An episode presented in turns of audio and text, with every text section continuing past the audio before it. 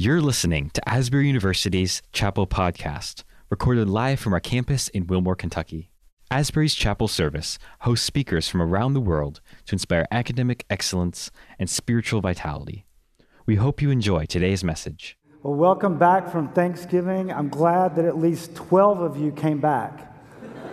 so, we are actually going to have school this last week. It's December 2nd, it's the first Monday to legitimately start celebrating Christmas. And I know there's lots of opinions on that. Does Christmas start before Thanksgiving? Or does Christmas celebration start after Thanksgiving? So, wherever your closest chapel buddy is to you, take 15 seconds and share your opinion with each other. Go.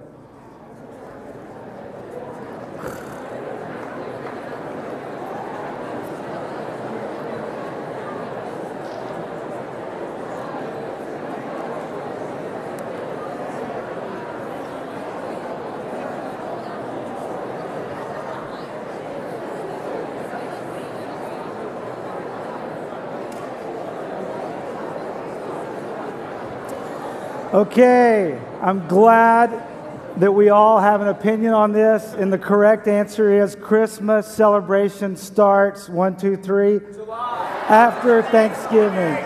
Oh, July is when it starts.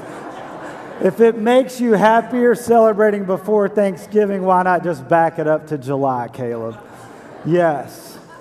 So, uh, Johnson Christmas party this Wednesday.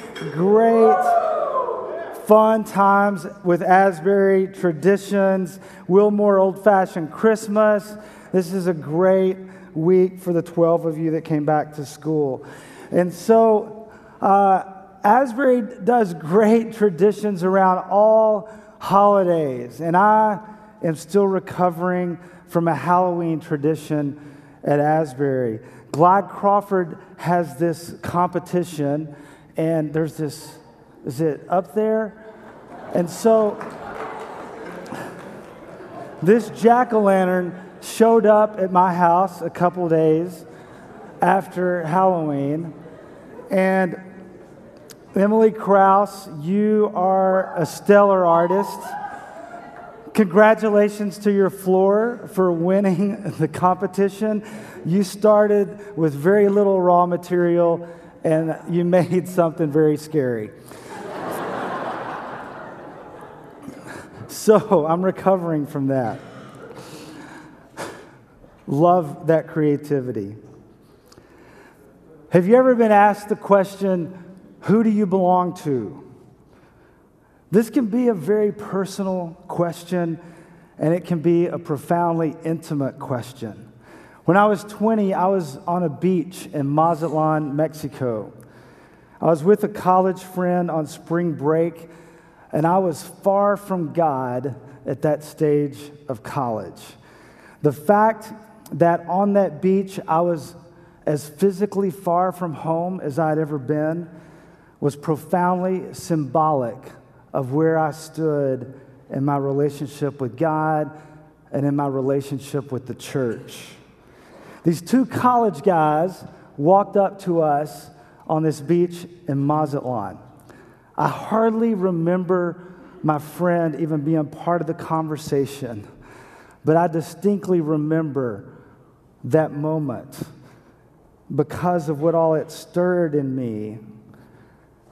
And you can imagine these two guys simply ask, Do you believe in Jesus Christ? And I immediately had an answer. I had an answer so quick that I had to come off as defensive? My answer was, I've gone to church my whole life. They asked me a faith question, and I answered with a belonging question. I stood on that beach and I, I knew that I believed in Jesus, but I did not know what it meant to belong to Him. And even worse, I spoke about the church as if that represented how I was living my life. And as if my going to church actually portrayed who I belonged to. And in that moment on the beach, I was as far from home as I'd ever been. Who do you belong to? This morning, as we finish the book of Acts, next semester, we're going to have a more abbreviated encounter series, and we're going to address how the Holy Spirit works in our lives across those five series. But this morning, we're looking back to what we opened with in August the Holy Spirit coming to empower his followers to be his witnesses. Across the early decades of the church, the Holy Spirit is building a different kind of community, one where even conflict can become redemptive. The book of Acts has declared to us that the good news is for everyone. It's for the Ethiopian eunuch. It's for Saul, who was persecuting new believers. And this good news is even for the Gentile world. Across Acts, the Holy Spirit is empowering the followers of Jesus with boldness, with costly courage to live as an unstoppable force. The book of Acts is one story after another of believing and being baptized, of believing and being filled with the Holy Spirit. And it's one story after another of the followers of Jesus having their eyes opened to see where God was at work. Acts is the church on mission. Who do you belong to? In the final chapter of Acts, the book ends with Paul doing everything that the Holy Spirit had called him to do. He's doing what he's done for the last 16 chapters. He's preaching. In the passage that Betsy read to us this, this morning, Paul meets with these Jewish leaders in Rome. He's arrived at the center of the empire, which signifies that, that Paul has taken his witness of Jesus' resurrection to the ends of the earth. The leaders, they're there curious to hear his views. And they, and they say in this tone, because people everywhere are talking against this sect to which you belong. And so Paul preached from morning until night about the kingdom of God. And since he's talking to these Jewish leaders, he, he uses the law and the prophets and he tries to persuade them about Jesus being the Son of God. Some were convinced, and some were not. Even when the Apostle Paul was preaching, some did not believe. And for those Jews who didn't believe, before they walked away, Paul leaned on those words that the prophet Isaiah said and how he was describing the Jews and what they were missing out on. That you will be ever hearing but never understanding, ever seeing but never perceiving. This people's heart has become calloused. And Paul's last words bring to completion a major shift that takes place here in the book of Acts that God's salvation has been sent to the Gentiles. Jesus came as a fulfillment of salvation that God had been making a people for himself in the, in the Israelite people. And here we watch as the gospel in Christ has come first to the Jews and now, through Paul, this declaration has been made that it has gone to all the world.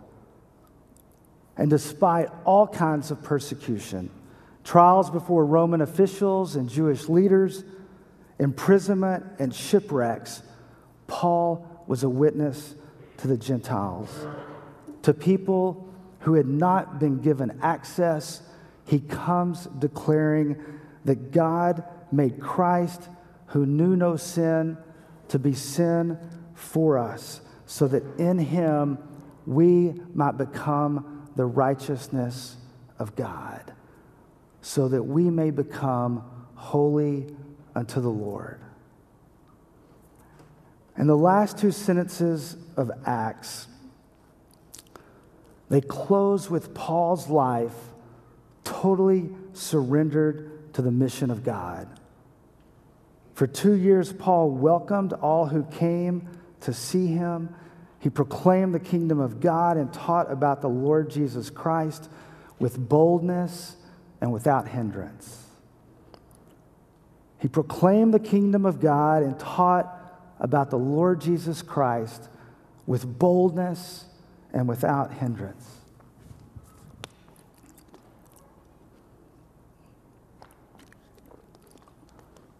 In other translations, the word is simply unhindered. The Greek word is akalitos. And in Greek and Jewish circles of Paul's day, this word describes divine sovereignty that God is on the move and there is divine sovereignty to this movement. Who could hinder what God was doing?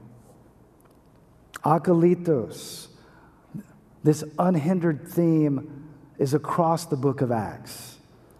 Like in chapter 10, when Peter and other uncircumcised believers saw Gentiles believe in Christ and be filled with the Spirit.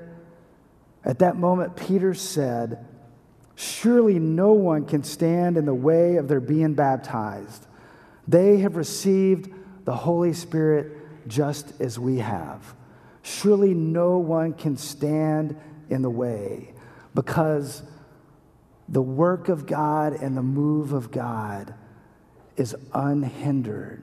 There is divine sovereignty unfolding. This is a book of Acts question Who might hinder another person from responding to what God is doing, to the love of God moving across the earth? The opposition could not stop Paul, and it could not stop the gospel. Not even the center of the empire, not even Rome could stop how the Lord was moving and the gospel was going out. The good news of Jesus is an unstoppable force. Some of you can hear that in the words of Pastor Damian Boyd, who stood right here and preached as we started school a year ago. The good news of Jesus is an unstoppable force. To whom do you belong? And to what do you belong? What does the unstoppable force look like at Asbury? Some of you this very semester have given your life to Jesus and been baptized. Some of you this very semester have made this return in your relationship with Christ and have rekindled what had sat dormant.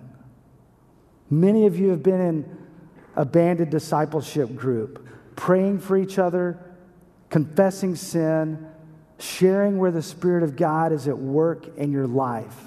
And when that's happening, there is an unstoppable force on the move.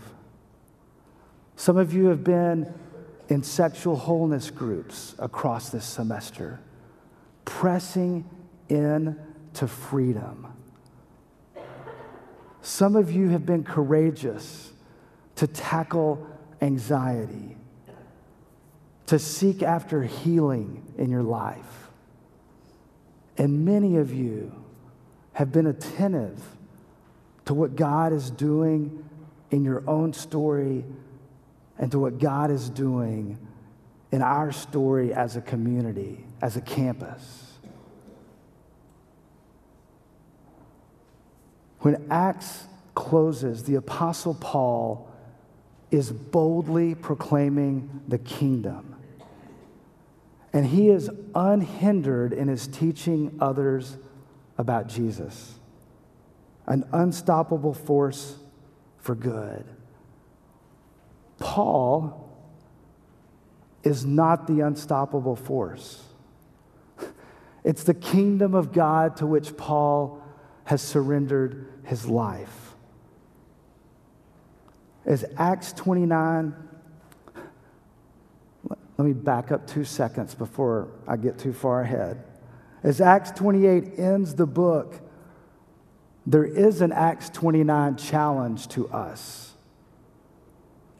Paul took the good news of Jesus Christ to Rome, and he's, he's waiting for the next generation to pick it up from there.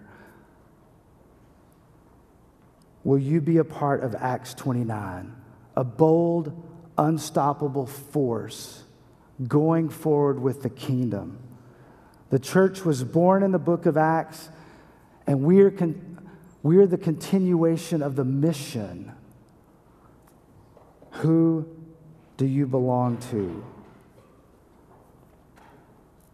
There's no true belonging to Jesus without belonging to the body. The church, our Greek word is ekklesia. And ekklesia is the called out ones, the ones that have been set apart. We are the ecclesia. We belong first and foremost because we have responded to Jesus, who is the head of the body. If you've been a part of watching the Alpha film series this semester, Nicky Gumbel described the relationship between the believer and the church. It's a pretty simple role that the individual makes the choice to repent and to believe. And when the individual makes that choice, it's the church's role to baptize. Repent and believe, and the church says, Come and belong. You're part of the body. I know that you know this, but we can't baptize ourselves, right? We are invited to belong. Before Thanksgiving, I hope you saw The Investigator. Thanks, Frankie Taylor and Cast, for a great show. And these were the words in the middle of that show We don't live alone. We are members of one body. We belong to one another. Second, we belong not because we've earned it. Jesus loved us first. This is exactly how God loved the Israelites, and it's how he spoke into their identity of belonging. This is Isaiah 43. But now, thus says the Lord He who created you, O Jacob, he who formed you, O Israel, do not fear, for I have redeemed you. I have called you by name. You are mine. To whom do you belong? We belong to the body we have been grafted in. 1 Corinthians 12 For in the one Spirit we were all baptized into one body Jews or Greeks, slaves or free, and we were all made to drink of one Spirit. Indeed, the body does not consist of one member, but of many. There's no true belonging to Jesus without belonging to his body. Dr. Brian Hall taught from Acts early on in our encounter series. And he described four things that the church did. They devoted themselves to being more like Jesus. They listened to and they cared for each other. They saw a need and they did something to meet that need. And they committed to being with each other with Jesus. They committed to Jesus' community. And where the church lives out these core values, the world will see Christ. Jesus will be visible.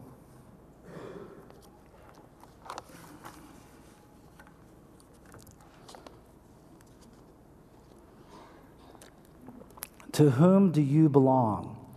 N.T. Wright says the purpose of the church is worship and mission. When we discover the love of God that has been revealed to us through the life and the death and the resurrection of Jesus, our response is to fall down. Our response is to worship and to bow.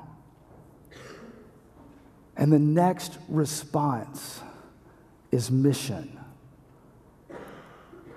To be sent into this force that was a part of we ourselves receiving the love of God. When we belong to Christ, we belong to His church, we live for worship, and we live for mission. Every encounter chapel, you sung the liturgy that we've sung this morning. Spirit of God, breathe on your church. And when this happens, we become a worshiping people and we become a sent people on mission.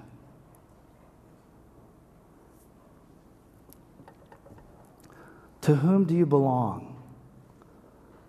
This is a bigger question for some of us for other reasons. Because some of you have a tainted reputation around the word church. Because of some encounters with people in your own life who represented the church. And I'm sorry that you've received wounds from a very human institution called the church.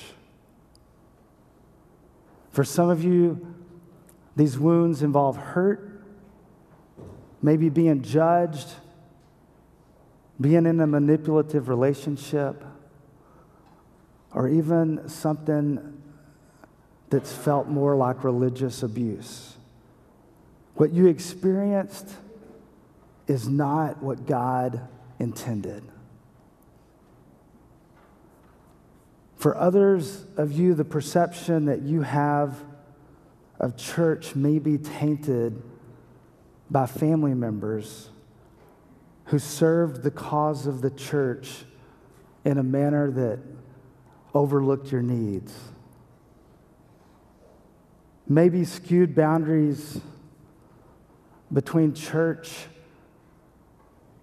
and the people that were closest to you left scars that you're still navigating. What you experienced is not what Jesus intended. And your pain is complex because it's happened somewhere under the umbrella of the church. And in your journey toward healing, I pray that you can trust Jesus as the wounded healer. This very Jesus, who is the head of the church, deeply desires your healing. Jesus is interceding for the church to be made whole. The same words of commitment that the Father spoke in Isaiah 43, He speaks to you. He who created you, He who formed you, O Israel, do not fear, for I have redeemed you. I have called you by name, and you are mine. We are the body of Christ. This unstoppable, unstoppable force for good is the very organism that Jesus has entrusted to declare that He is our salvation, that God so loves the world that He gave His only Son. Deliverance and healing are at work in the church because we are His body. And as Advent begins, we celebrate the birth of a baby who initiated this unstoppable force. He lived so that the blind could see, deaf could hear, lame could walk, and dead could live again. Jesus, the risen King, lives that you and I could belong to an unstoppable force. Some of you have seen uh, this, this new series, The Chosen. And in multiple episodes of The Chosen, it's in the first episode uh, that I'd like to close chapel this morning. And a woman called Lilith in this scene was possessed by demons. She was at the end of her rope. She was giving up that she could ever be free. Men had taken advantage of her. A religious leader had tried to drive the demons out without success. And while the townspeople called her Lilith, she actually had another name. And one fact for you to know as this scene begins is a man had just propositioned her and was asked to leave, so he departed the scene. While watching this scene, imagine what it means for us to be the body of Christ in the world today.